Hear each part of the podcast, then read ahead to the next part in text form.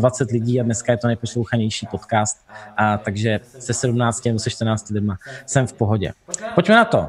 Čau Honzo, čau Boro. Čau Štěpáne.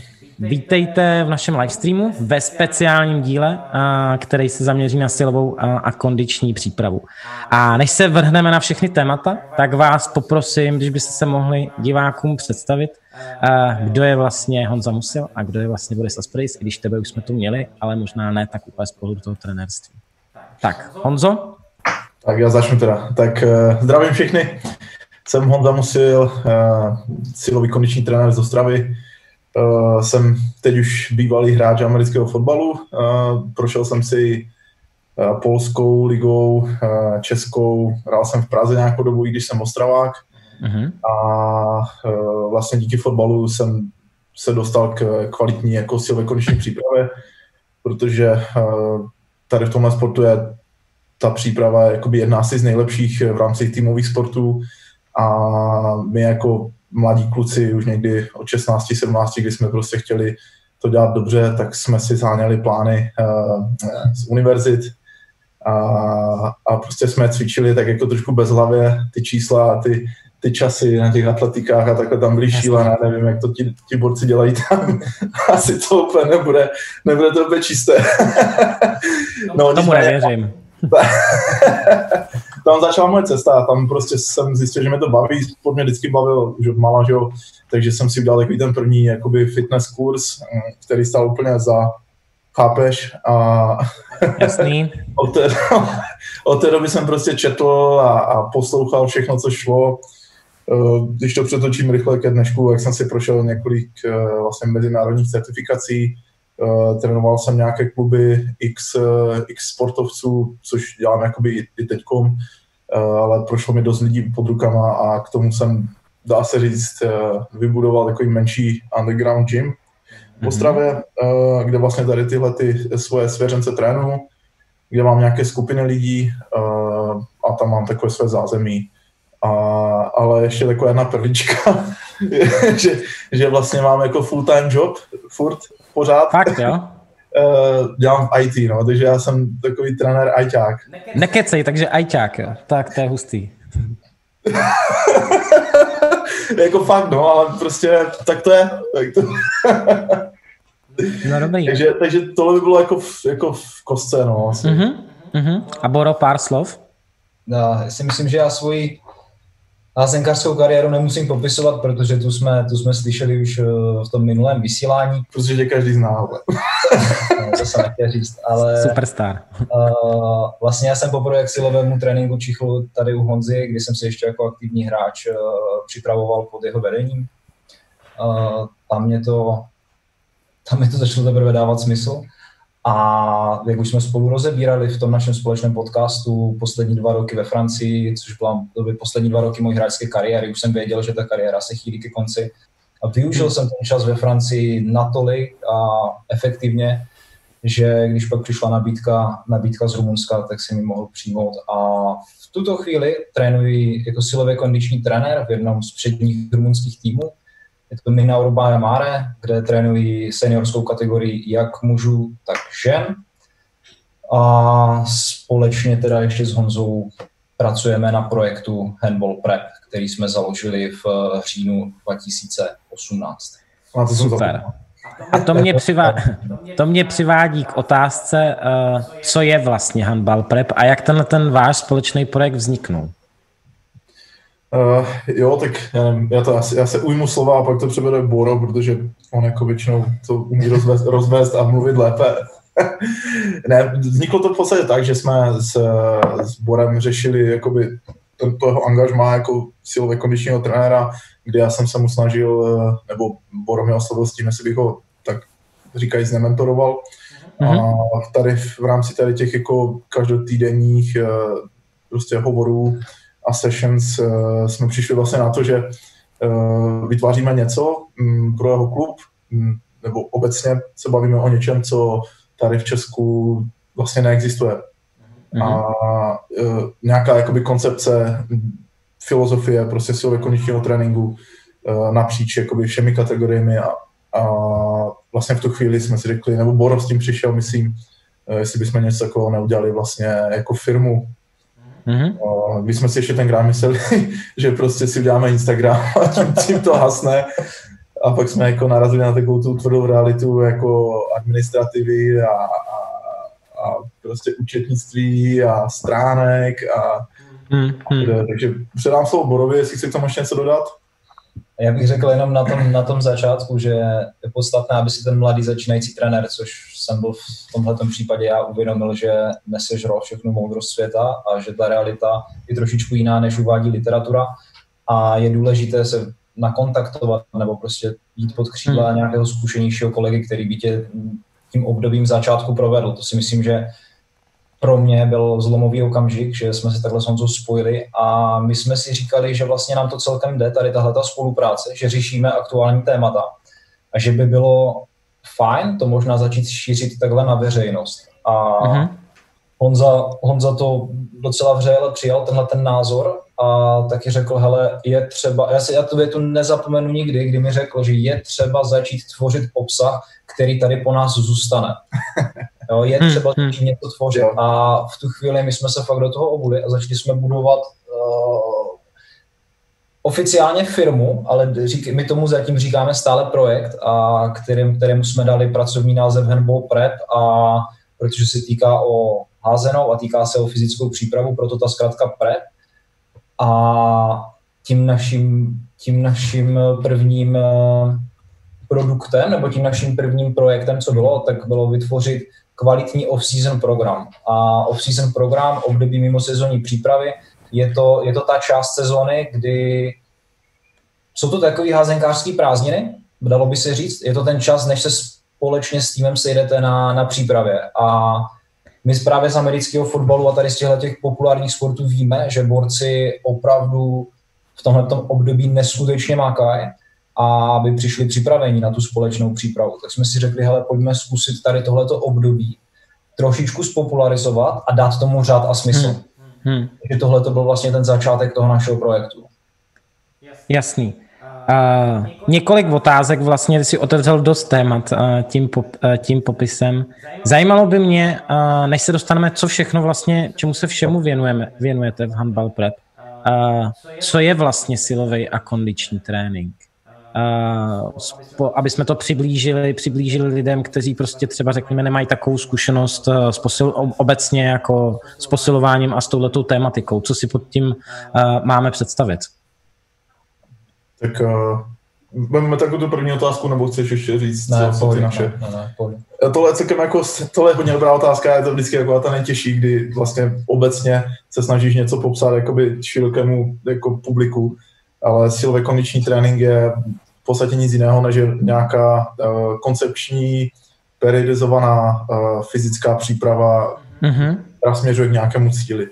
Uh, a vlastně to je to, co se, to je to, co se jakoby asi neříkám, nemluvím teď asi jenom specifických házené, ale obecně v České republice jakoby moc neděje, že jakoby každý něco dělá, ale vlastně neví pořádně proč, co a jak a ještě neví, jakoby, kdyby to měl jako zhruba dělat.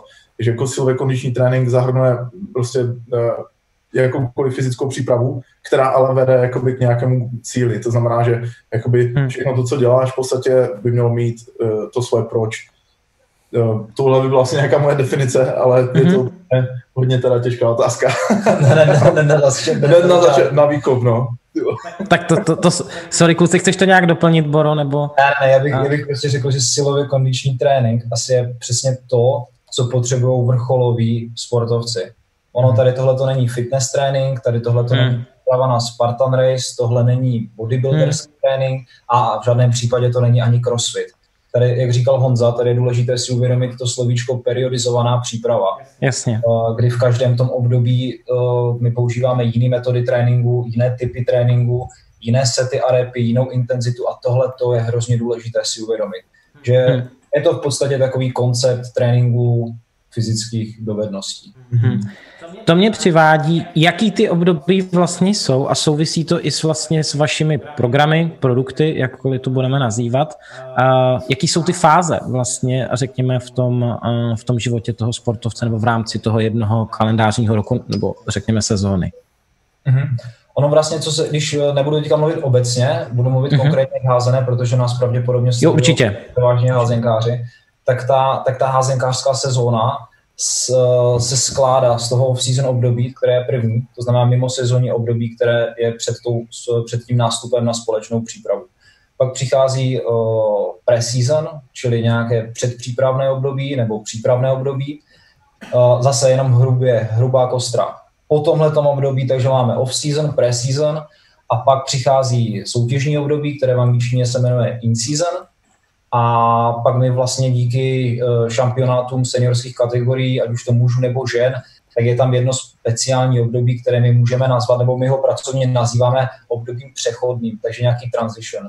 Mm-hmm. A uh, zase je to období, kde je třeba uh, nabrat uh, zase fyzické kvality. A pak už je zase in-season a pak je po sezóně.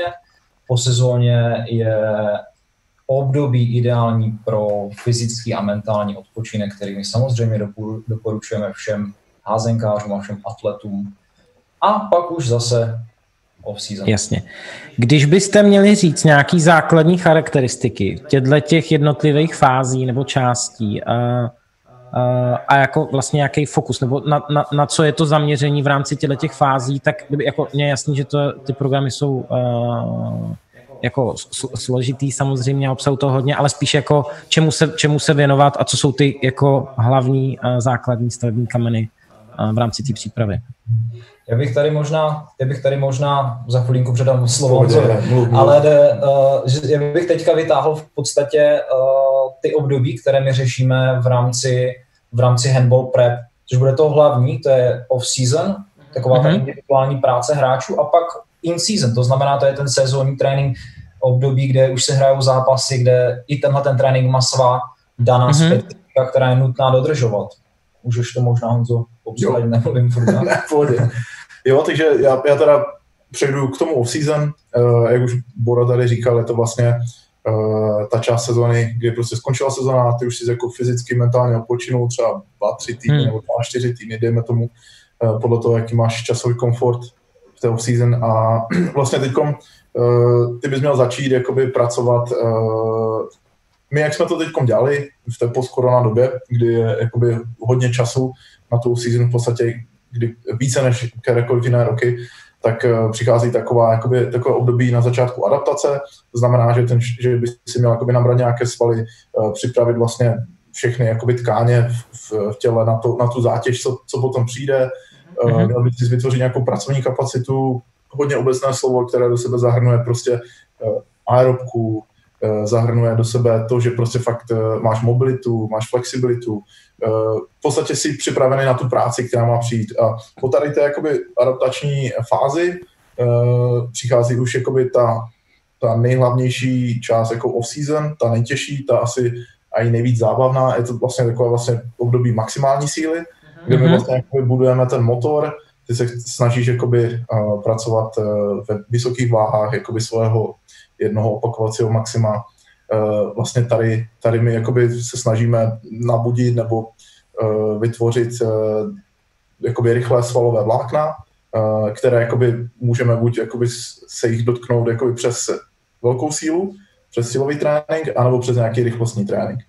Takže je to vlastně, ta hlavní část je postavena na, na několika hlavních jakoby velkých cvicích, liftech, kolem toho se budou další jakoby sekundární nebo taková podpůrná práce tady pro tohle Eh, a co se týče, jakoby, co se týče jakoby práce třeba na trati, což eh, možná to pro některé lidi bude i novinka nebo takhle, ale prostě jakoby házenkáři jsou prostě atleti, prostě běhají, měli by umět běhat, měli by, musí být rychlí, v podstatě rychlost je ten hmm. jediný faktor, který ovlivňuje, jestli jsi fakt dobrý, no jeden z, jeden z hlavních faktorů, který ovlivňuje, jestli jsi dobrý nebo ne.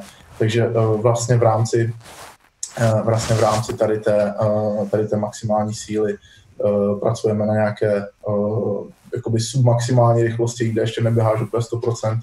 Uh, jsou to i trošku jakoby delší vzdálenosti do 100 metrů nebo něco takového. Hmm. A je to technika, technika běhu, technika sprintu, technika akcelerace. Takže hmm. jakoby vlastně ty se znova učíš být jakoby silný i rychlý. Uh, já bych klidně, jestli chceš Boro teď něco dodat. Já bych to možná, já bych to, já bych to možná jenom trošičku zhrnul, to znamená, když se budeme bavit o té adaptační fázi, mm-hmm. ty kvality, které se trénují, uh, tak je hlavně kvalita pohybu v plném rozsahu, uh, který nám naše tělo dovolí, uh, funkční hypertrofie, to znamená, zase like si může představit nějaké nabírání svalstva, kapacita vazů, svalů, šlach, k tomu ta podporná složka je silová vytrvalost. Když přejdeme do té a co se týče třeba té atletické části, tak je to aerobka, nabírání aerobní kapacity. Když přejdeme do té maximalizační fáze, ta druhá fáze off-season, tak tady se bavíme čistě o maximální síle, podpůrná složka, silová vytrvalost a na té dráze, na atletickém stadioně, je to, je to právě rozvoj, rozvoj rychlosti. Takže tohle je v podstatě to krátké zhrnutí toho, co teďka Honza trošičku mm-hmm. detailně popsal, ale já si myslím, že jako proč ne, protože tohle je místo, kde, kde o tom mluvit momentálně. Mm-hmm. Super. Uh, mě by zajímalo uh, vlastně, čemu všemu se handball prep uh, věnuje, ve smyslu, uh, že ne všichni diváci vás třeba mohou znát a bavíme se tady o programech off-season a in-season a vlastně já vím, že je možné u vás uh, si vlastně zakoupit takový program. A vím, že pomáháte uh, některým klubům už, řekněme, s mentoringem a jak vést tu přípravu, ale i jednotlivcům. Uh, takže možná zpátky, co vlastně Mm, co vlastně nabízí ten program a jak je možné si ho případně teda uh, zakoupit u vás? A...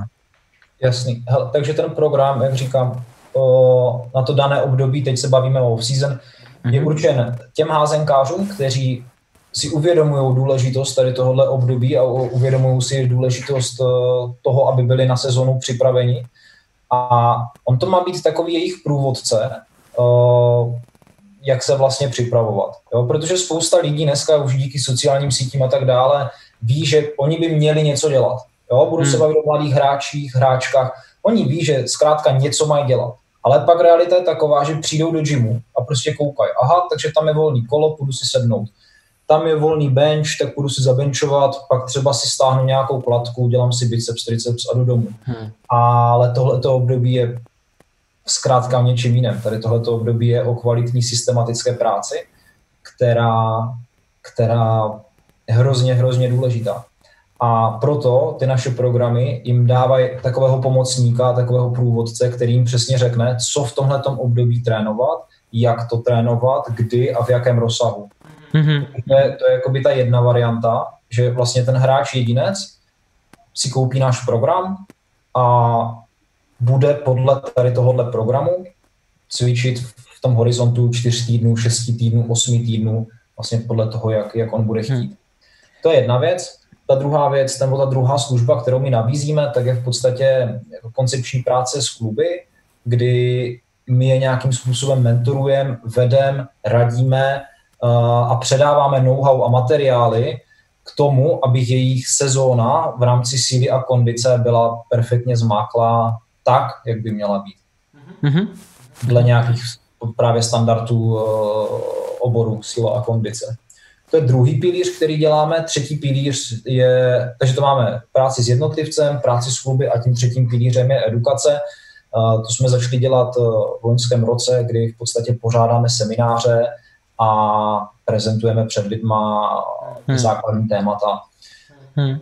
Jestli jsem něco zapomněl, ještě, ještě vlastně jedna novinka, um, ještě s jedním naším trenérským kolegou Honzou Petruželou vlastně teďka zpracováváme jeden takový zajímavý projekt pro hlavní orgán, čím je Český svaz házené a zpracováváme v současné chvíli jakou zajímavou koncepci tréninku síly a kondice, uh-huh. kdy my si myslíme a zastáváme názor, že pokud se v tréninkových centrech mládeže trénuje házená koncepčně, to znamená, že tréninková centra uh, trénují podle nějakého společného konceptu, všichni stejně, všichni podobně, tak si myslíme, že i tenhle ten koncept by měl existovat i vlastně v rámci síly a kondice, v rámci toho silově kondičního tréninku. Takže to je teď jakoby čtvrtý pilíř, na kterém my momentálně hmm. ve hmm. Honzou a s Honzou pracujeme.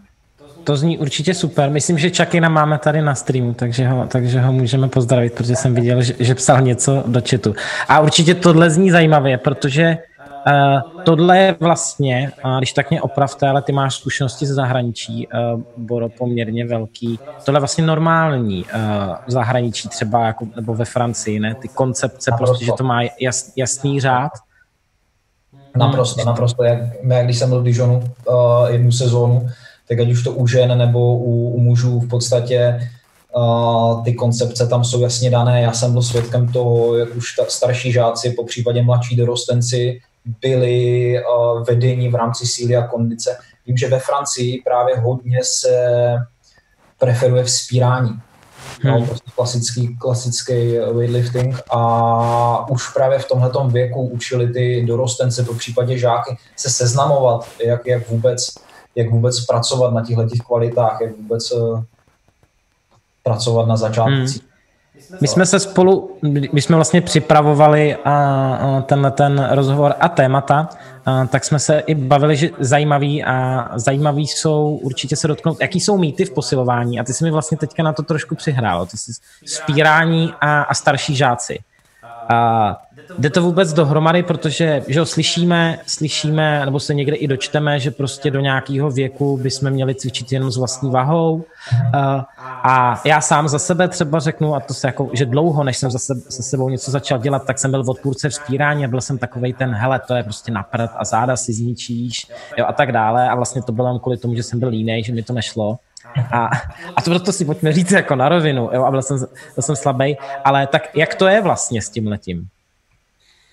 No, tak eh, když tak si vemu slovo, zase jako je strašně, strašně, strašně velký dotaz, nebo taková odpověď těžká, kdy by se o tom dalo mluvit jakoby dlouho, nicméně jakoby úplně v, vlastně v základu člověk jakoby může dělat v podstatě všechno, na co je jakoby připravený, na, na co má jakoby svůj tělesný aparát jakoby připraven, zvládá to technicky, eh, zvládá tu zátěž, kterou jakoby provádí.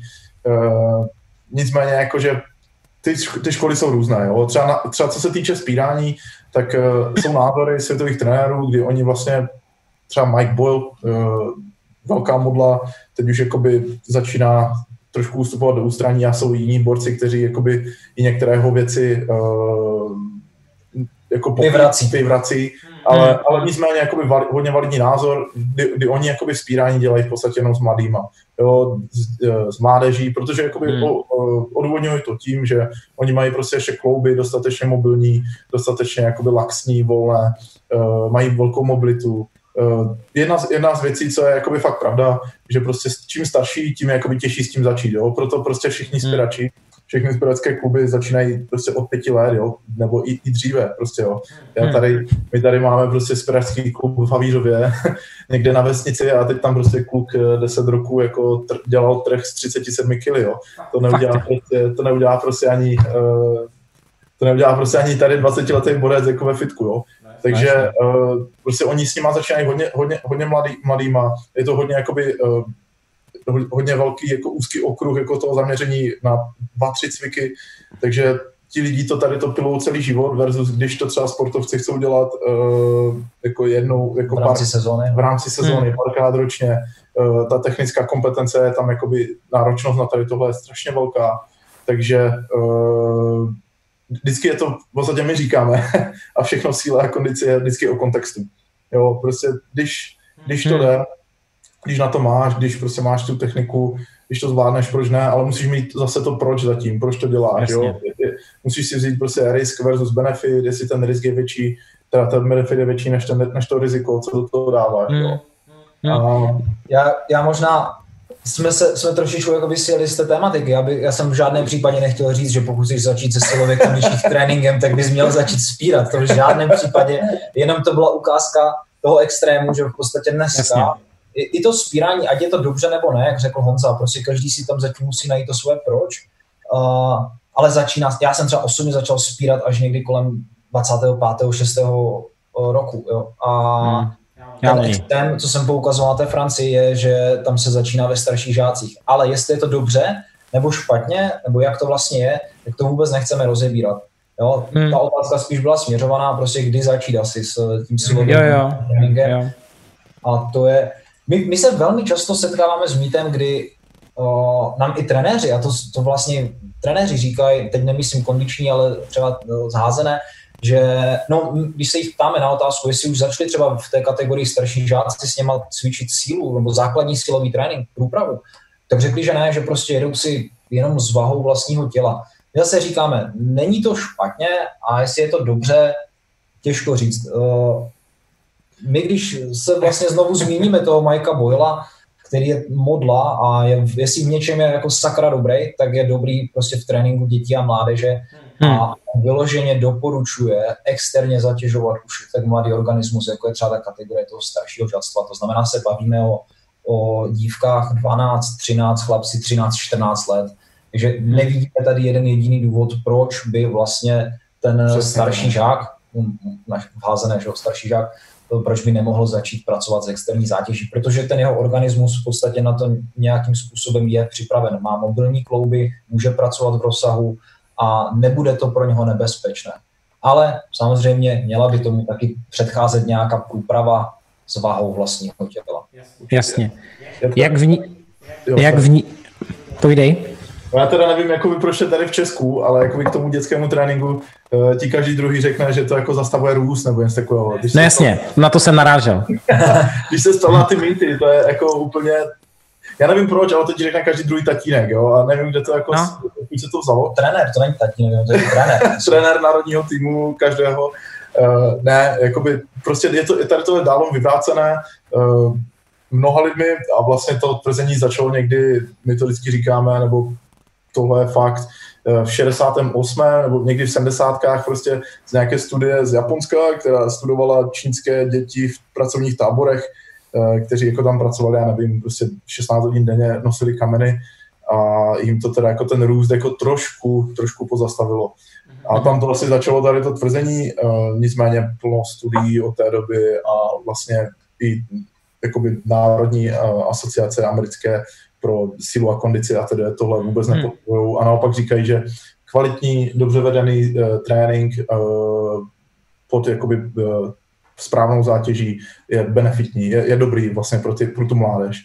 Takže hmm. jediné, co tu mládež, jakoby, co ti fakt může ublížit, je když děláš něco špatně, pod Jasně. moc velkou zátěží dost dlouho. Opakovaně, no. My třeba, my třeba v, rámci, v rámci těch přednášek, které máme, nebo které chystáme, tak tam máme jeden takový hezký slide, který nám ukazuje házenkáře nebo fotbalistu, teď si nejsem jistý, eh, ve změně směru a jsou tam ukázány síly, které působí na jeho klouby, hmm. síly, které působí na jeho klouby. Jo, to znamená, když ty jsi v plném sprintu, běžíš třeba do trháku, najednou ztratíte míč a ty potřebuješ vrátit se zpátky, mm-hmm. tak při té změně směru, při tady tomhle pohybu působí na kotníky, například síla, která je osmkrát větší než váha těla. Takže v momentě, kdy my nebudeme žáky dorostence připravovat v rámci síly a kondice s externí zátěží, tak v podstatě jim dáváme možnost, aby se zranili, protože na tady tyhle ty činnosti oni nebudou hmm. zkrátka připraveni. Jo? Hmm. To znamená, a to samé, co se týče, co se týče nějakých skoků, odrazů, pliometrie, zase ty vnější síly, které působí na klouby a na to lidské tělo, jsou tak velké, že my, když bychom jim měli zakázat silový trénink v posilovně, my bychom jim reálně měli zakázat běhat a skákat. Takže to je, to je hmm. jakoby ten, to tak do sebe krásně hmm. zapadá, proč by vlastně uh, už děti, starší žáci měli začít se silovým tréninkem, respektive s průpravou do silového tréninku. Mm-hmm. Je to jenom selský rozum prostě. To je, nepotřebuješ být jako vědec na tohle. Jasně. Uh, ne, než řeknu další otázku, tak jenom připomenu divákům, kteří jsou tady live, že se můžete ptát. Já se pak na závěr našeho streamu, streamu zeptám Honzi, Honzi Abora, takže se nebojte se zeptat. Zpátky k tématu. Jak vnímáte vlastně tuhle tu situaci u nás v České republice? A teďka začněme od těch, řekněme, od toho silové a kondiční přípravy, řekněme od těch žáků, jestli vůbec nějaká je a, a případně jako i v rámci dorostaneckých kategorií. Ono, kdyby to tady fungovalo dobře a fungovalo by to bezchybně, nebo by to tady aspoň nějak fungovalo, tak si myslím, že my momentálně nemusíme zpracovávat ten projekt, který já jsem před chvíličkou zmínil. Jo. To je vlastně reakce na to, že nic takového hmm. tady momentálně nefunguje. A já si myslím, že je úplně zbytečné se bavit o kategorii starší žáci a síla a kondice tady v Česku. Já si myslím, že z 90 95%, tady nic takového neexistuje, jakoby silová úprava pro tuhle tu kategorii. Jestli to někde začíná, tak je to až kategorie mladší dorost a hmm. v případě starší dorost, ale samozřejmě se můžeme potkat i s těmi příklady, kde to ani v seniorské kategorii vlastně nefunguje. Takže jako já si myslím, že je asi zbytečné o tomhle mluvit. Jest, jasně, jak jasně. Nefunguje, protože to zkrátka... Hmm. A, e, jasně, ta odpověď tady je, uh, my jsme si že ho prošli uh, oba dva, a, nebo známe spoustu, spoustu klubů, ať už našich působení, nebo a to víme, že prostě v, i v těch dorosteneckých kategoriích to jako je velmi málo kde. Uh, ale pojďme k té seniorské seniorský kategorii. Uh, jak, jak, to vlastně, jak to vlastně vnímáte? A teďka se pojďme bavit o extraligových klubech uh, a dejme stranou asi v Hilku, ale prostě pojďme se bavit o té chlapské kategorii. Uh, jak vidíte tu situaci a jak, jak vlastně hodnotíte silovou připravenost těch klubů jednotlivých a těch, těch kluků, který tam působí? Já bych... To je dobrá otázka. To je dobrá otázka. Mně teďka napadá jedna věc. Zkus mi říct, ty Štěpáne, jestli prostě znáš nějakého kluka z extraligy, o kom se prostě říká, že je dobře připravený, prostě, hmm. jo? je dobře fyzicky připravený. Jestli znáš někoho takového?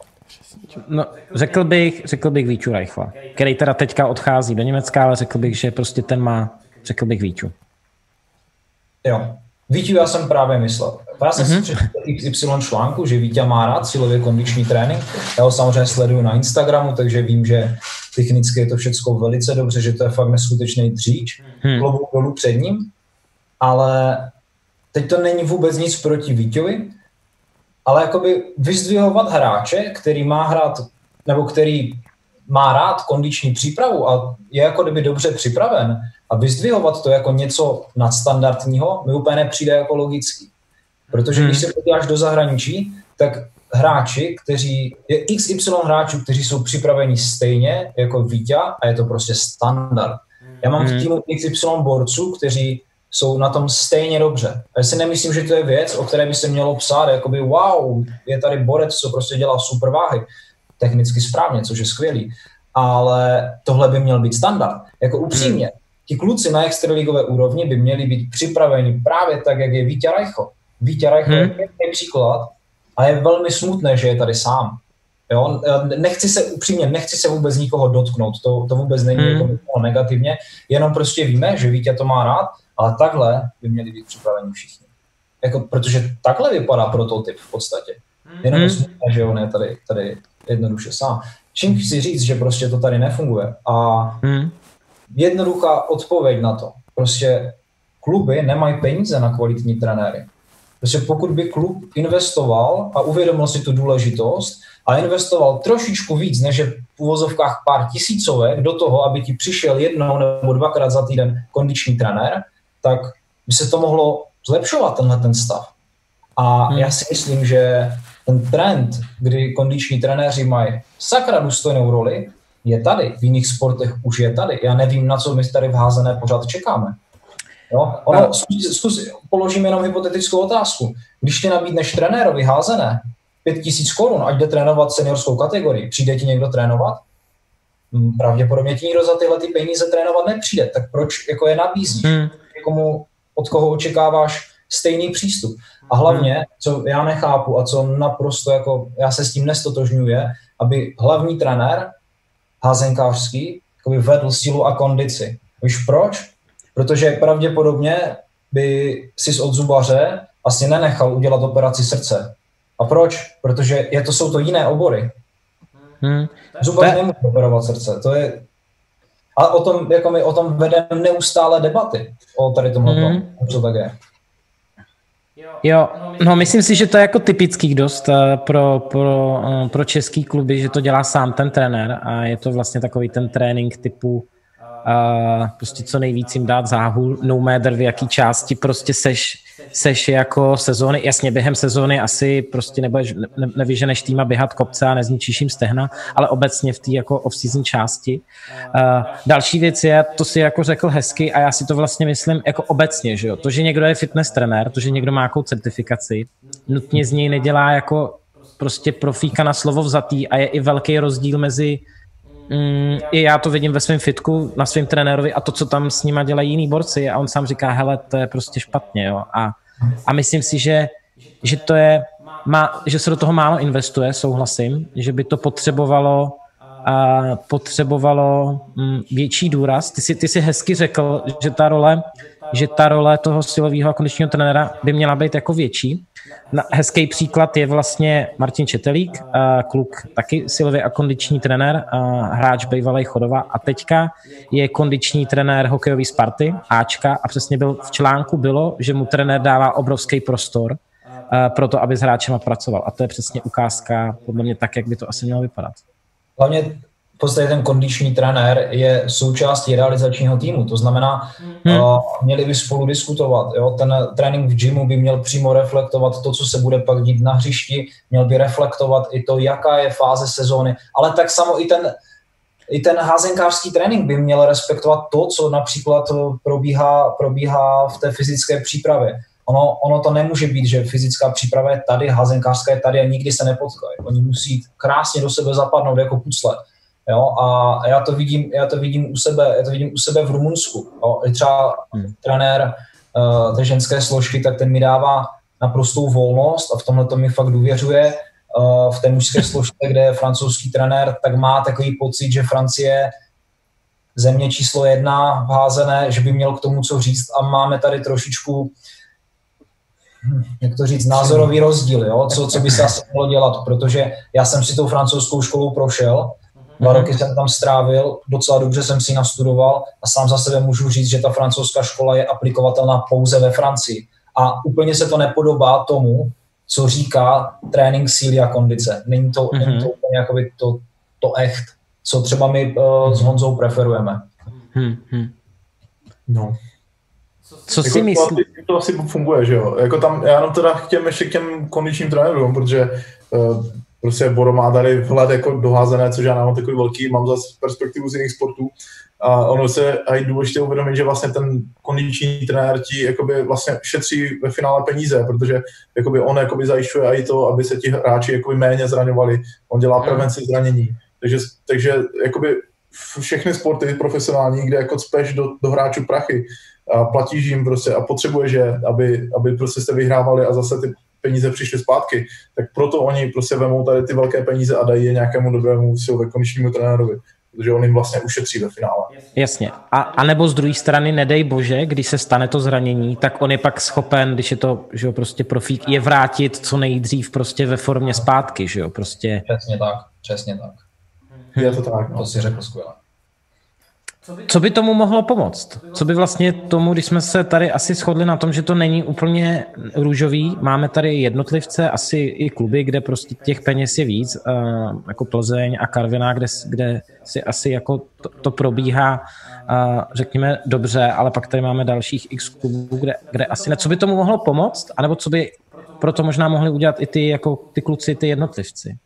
Jestli máte na to nějaký názor když, když tu otázku vezmu z konce, co by proto měli dělat jednotlivci, uh, zavítat na www.handballprep.eu. Ne, to bylo, ne, to ne, ale samozřejmě, samozřejmě, ale víš co, tohle to je jako v podstatě, v podstatě, to bylo joke, ale uh, samozřejmě my dáváme řešení hráčům jednotlivcům a i to vlastně, proč jsme to na ten projekt založili, bylo, že hráč či hráčka nemá v od klubu zajištěnou silově kondiční přípravu. A rád by se připravoval.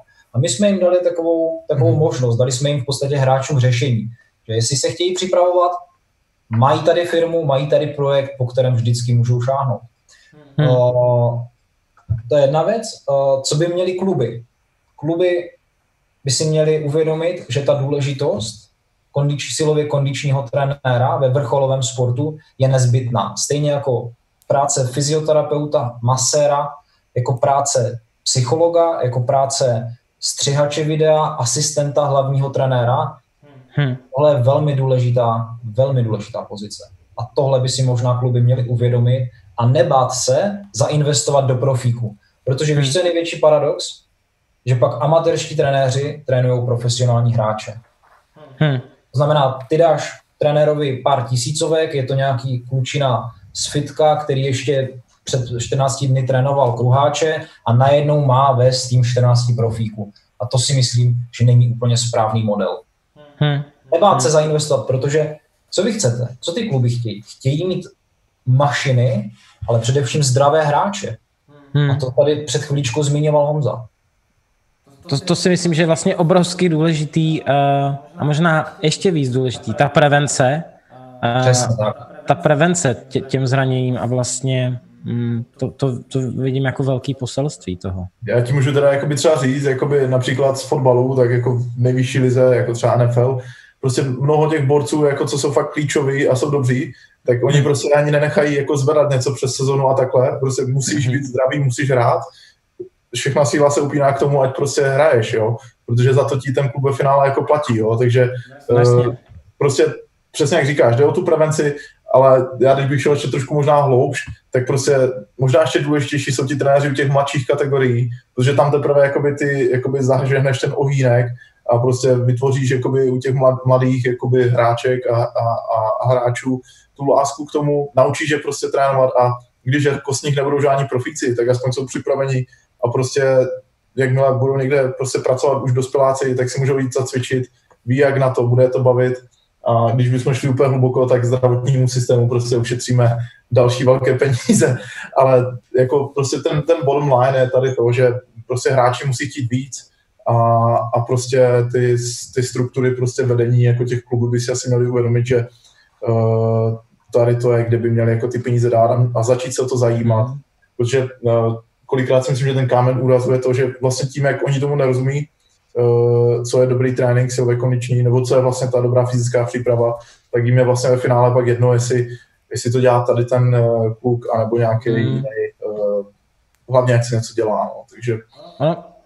Si myslím, že velkým nešvarem je to, že dneska možná ti hráči, hráčky ví, že prostě nemusí udělat nic navíc na to, aby si zahráli extraligu, po případě hmm. interligu. Ale pokud je tady někdo, kdo má ambice hrát zahraniční házenou, dostat se do reprezentace, tak uh, v podstatě není možné jako se do toho dostat, aniž by si neprošel nějakým tady tímhle tím vývojem, protože hmm. zase příklad ze zahraničí, ty přijdeš a tam se tě jako nikdo neptá, jestli umíš posilovat nebo ne. No prostě a, jako buď přijdeš připravený nebo ne. Já to, já to sám znám a zmiňoval jsem to v tom, v tom eh, našem posledním rozhovoru. Jo, já, mhm. já těm klukům jakoby v té sezóně nemůžu s něma trénovat face to face, protože na to není čas. No. A oni se tím pádem, tím pádem šidí sami sebe. Jo, takže já mhm. si myslím, že fakt by to mělo vycházet z těch hráčů jednotlivců, aby oni chtěli více sebe. Teď si mi přesně přihrál, protože my jsme se dotkli toho, že ty klu, co, co můžou změnit ty kluby a jak by se nad tím měli zamyslet. Ale já vnímám i problém v samotných těch hráčích, že vlastně to je o nějakým překonáním komfortu, protože, a teďka nebudu jmenovat který klub, ale mají jako nějakého kondičního trenéra, a jedou tam jakýsi kruháče a protože chodím cvičit s jedním z těch kluků a byl s mojím trenérem na tréninku, jako, tak uh-huh. se tam jako po 20 minutách poblil a řekl, že to kdyby se dalo tomu týmu, tak jako už tam nikdo nikdy nepřijde. A je to extraligový klub. Takže já vnímám i problém v tom, možná jako vy z těch kluků si uvědomit, že to je sakra jako důležitý a přesně vystoupit z té komfortní zóny a být pohodlný, že si šťoucháme jako, že trénu třikrát, čtyřikrát týdně Hmm. V některých těch klubech, teďka to nechci jako uh, říkat úplně na všechny.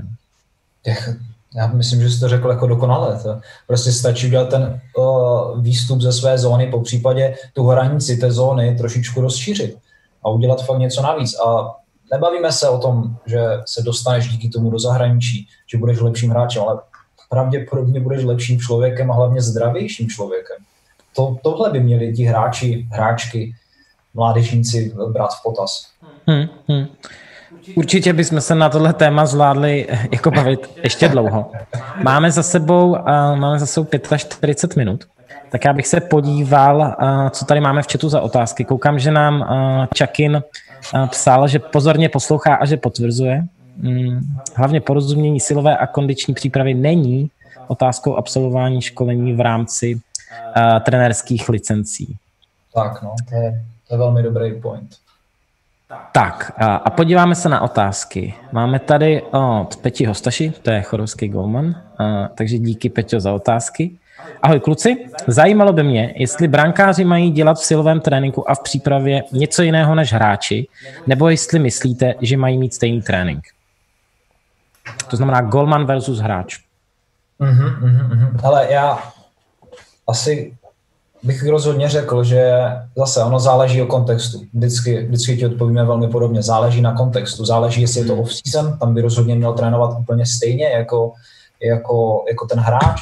Co se, když budeme se bavit o té sezóně, já to rozhodně řeším v klubu. Taky mám golmana, který má 35 let a v podstatě je po nějakých operacích, má prostě historii zranění XY a má ode mě speciální program, který si jede individuálně. Ale pak v, v rámci Minauru máme dalších pět golmanů. Hmm. A všichni jedou to samý. A víš proč? Hmm.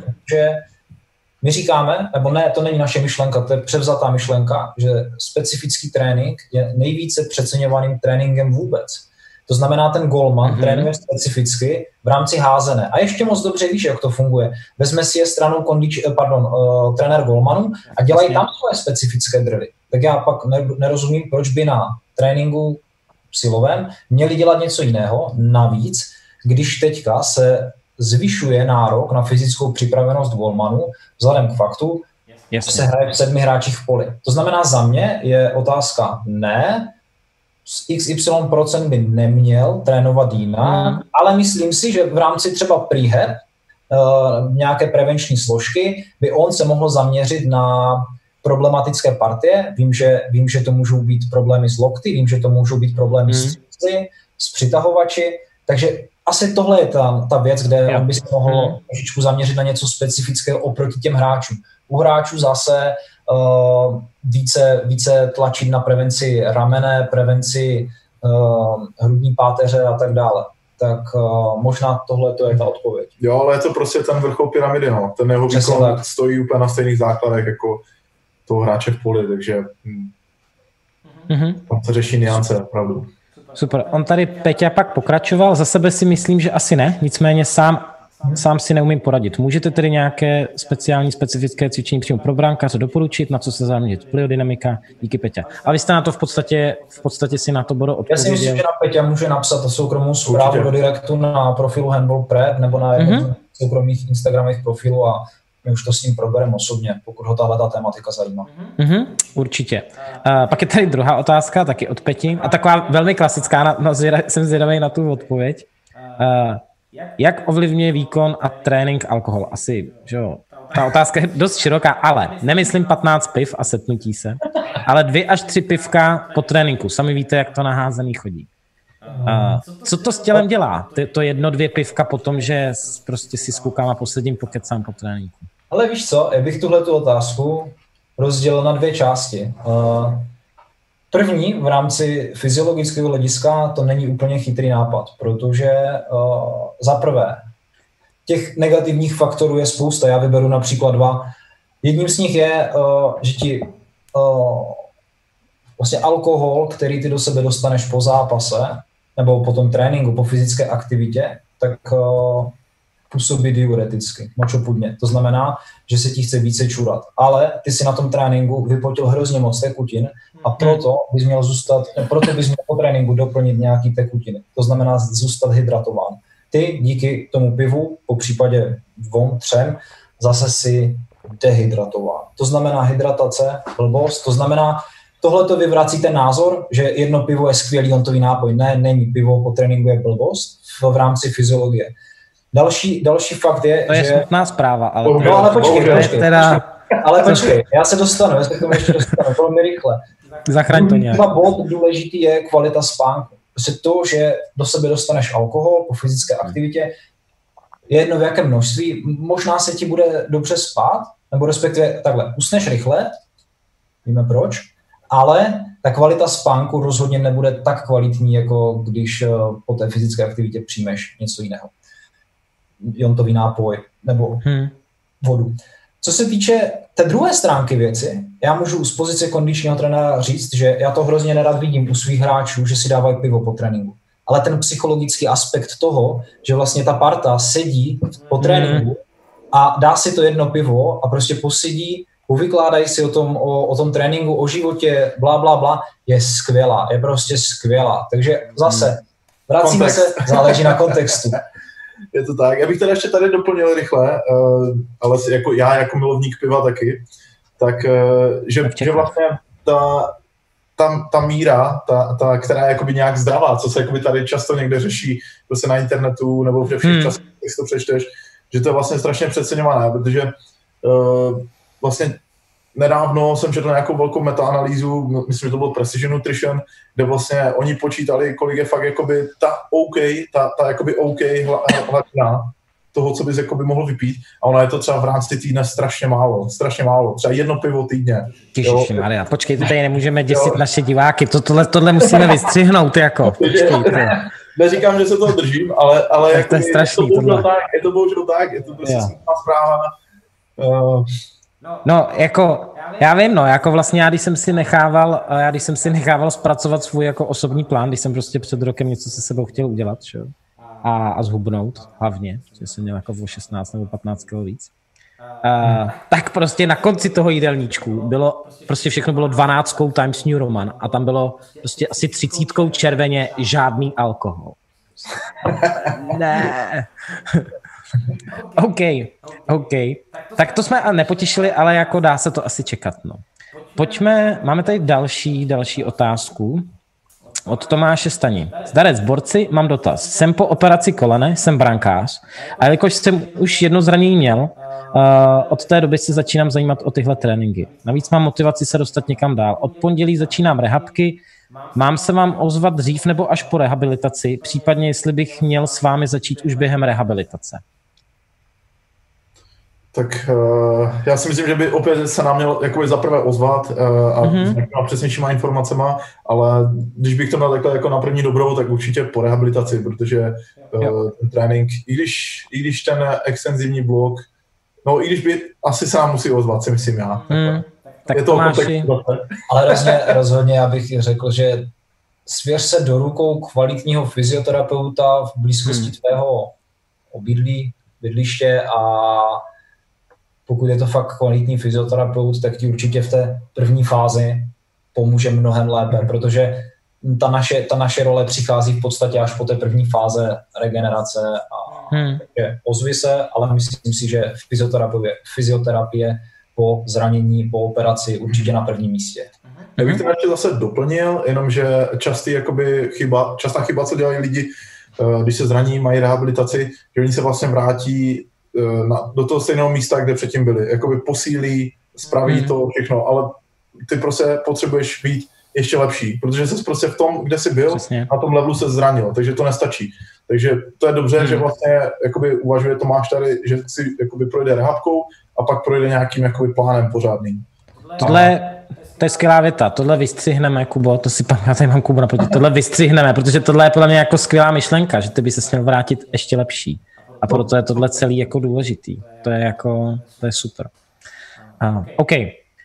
Pak tady máme už ne otázky, ale dva vzkazy, ale přečtu je. Uh, vodku Bystrýce, což myslím, že je váš svěřenec, je to tak? Uh, zdravím kluky z Handball Prep. Bez otázek, ale to, co děláte, je špička. Můžeme doporučit a mluvím z vlastní zkušenosti. Bycák nahoru. Díky, díky. Kubo. Tak. A pak tady máme od naší milované Vavři, eh, Petra Vavříková. Díky za zmínění silové a kondiční přípravy mládeže, starší žadstvo, skvělý livestream. Díky kluci. Jsme potěšení. Tak, já jsem potěšen. Kluci, uh, jsme na nějakých 55 minutách a ještě nám tady píše, tak já to zmíním. Uh, Radka Flajsara doporučuje Handball Prep jeho a podcast. Díky vám všem. My děkujeme Radku a ať se ti daří v novém angažmá. Uh, kluci, bylo to skvělý. Uh, máme za sebou něco přes 50 minut. Určitě jsme nepokryli jako spoustu věcí. Uh, já jsem se chtěl dotknout nějak jídla, nějaké regenerace a obecně trošku podrobněji. Tak možná, uh, co vy na to, že bychom si to někdy zopákli na nějaký další témata, jestli by se vám to tady se mnou líbilo ještě někdy. Nám se to z toho moc líbí, asi především mě teda. Moc rádi, moc rádi. Jo, tak díky kluci. pokec, Štěpoš, skvělý Super, pokec. super. A my moc děkujeme za pozvání do tady tohle nového formátu. A doporučujem. Jste, jste Budeme hodný, a- Poslechu. jste hodný a díky za to. Ne, já myslím si, že to je důležitý téma a je potřeba, řekněme, edukovat tu naší házenkářskou obec a nějak to, jak se říká, tak hezky evangelizovat, že jo, prostě tohleto téma, takže a, a stejně tak, to se říká u nás, u nás v práci, že jo, prostě, aby to znělo jako sexy, že něco... Sexy, jo, tak prostě si taky, ne, ne, ne. Uh, takže i já vlastně musím poděkovat vám uh, za to, co děláte a co přinášíte, ať už těm jednotlivým klukům, uh, kterým pomáháte, nebo klubům. Uh, takže byli jsme, myslím, na 20 lidech, což splnilo to mé očekávání, tak to je úplně super. Díky vám všem, který jste, který jste se koukali. A doufám, že vás to bavilo. Můžu určitě slíbit, že s klukama se nevidíme naposledy a čekají nás další takovýhle speciály na různý témata. V dalším bych se chtěl věnovat mentálnímu coachingu a mentální přípravě. Tak jo, kluci Honzo Boro, ještě jednou díky moc, zůstaneme ve spojení a mějte se krásně. Ahoj. Čau.